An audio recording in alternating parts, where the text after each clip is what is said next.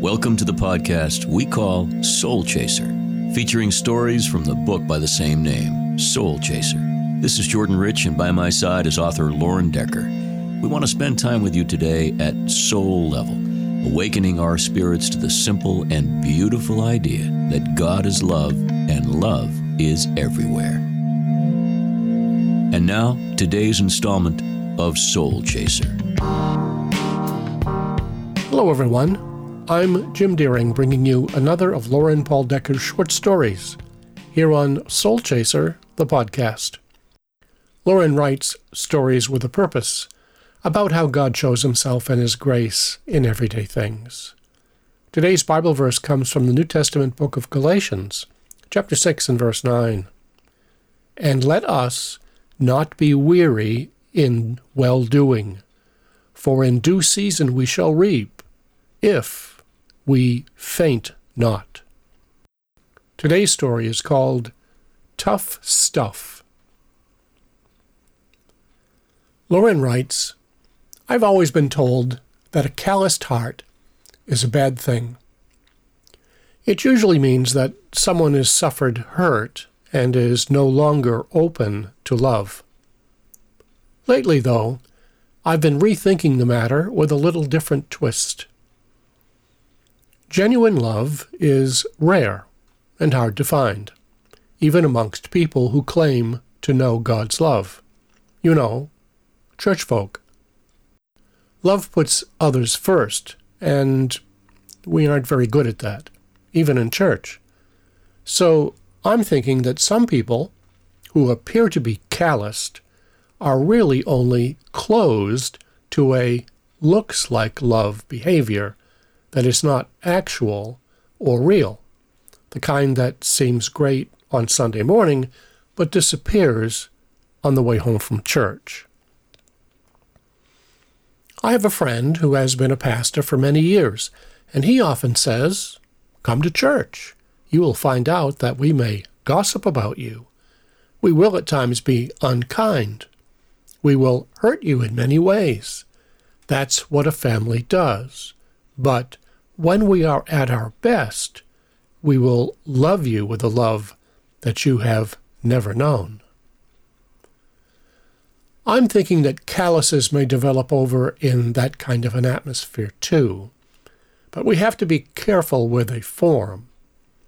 If you toughen up your knees from praying and your hands from serving, these calluses can and will make you durable in the places you need to endure. You will hang in. You will have gone through the tough times, and you will now be stronger for having endured.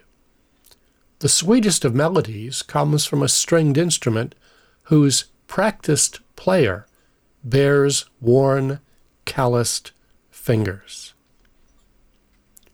These kinds of people handle their situations. They don't allow their situations to handle them. A good day, indeed a good life, comes from the inside out. It's not the result of favorable, situational circumstances breaking before your way.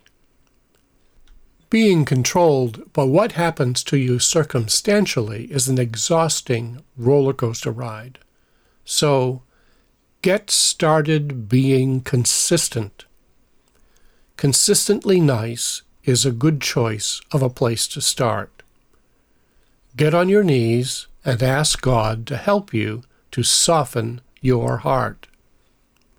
It's not the callus then that is bad, it's the location of the callus.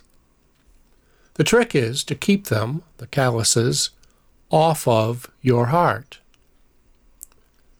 We have an example to follow in this. His hands were the rough and tough hands of a carpenter. His arms and back were strong enough to haul nets like a fisherman. His knees were hardened by hours spent in prayer. But Jesus, his heart melted with compassion over and over again until it finally broke on a Roman cross hands, feet, knees, These are all good places for a callus to grow. But the heart? Not so much. My first summer job was as a picker of blueberries on a local farm. I was just a young teen, but I remember well the old man who worked there. He had spent a lifetime picking blueberries, strawberries, and peaches, whatever was in season. His hands were gnarled and worn, his fingers bore deep calluses, and yet they were still sensitive enough to feel a bad berry as he poured the harvest of ripened fruit into the large containers which would transport them from field to barn. Tough, but sensitive. That was how he was. It's how we should be as well. Sure, to love is to risk getting hurt. That goes with being human. The trick is not to retaliate when you feel the pain. We cannot control other people, but the scriptures tell us we can control ourselves.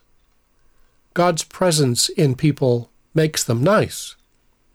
Sometimes niceness comes along like a period at the end of a lousy sentence. You may have a bevy of snappy retorts that come easily to mind to put someone who has been hurtful in their rightful place, but it's much better to hold it and to close the discussion without your snappy retort. So stay in the battle. You will get hurt, but you'll be tougher for the experience. Broken bones heal stronger than they were before. Just make certain that your broken heart heals stronger and doesn't callous over. That heart bleeds anew with every pain. Over the years, I've had many people in my office tell me that they need to be more patient, they need to be more kind, they need to forgive. What they are basically seeking is something quite different. The Bible says that love is patient. Love is kind. Love does not keep a record of wrongs. It's not patience or kindness that you're lacking. It's love. Real love. For love forgives, and love bears the pain.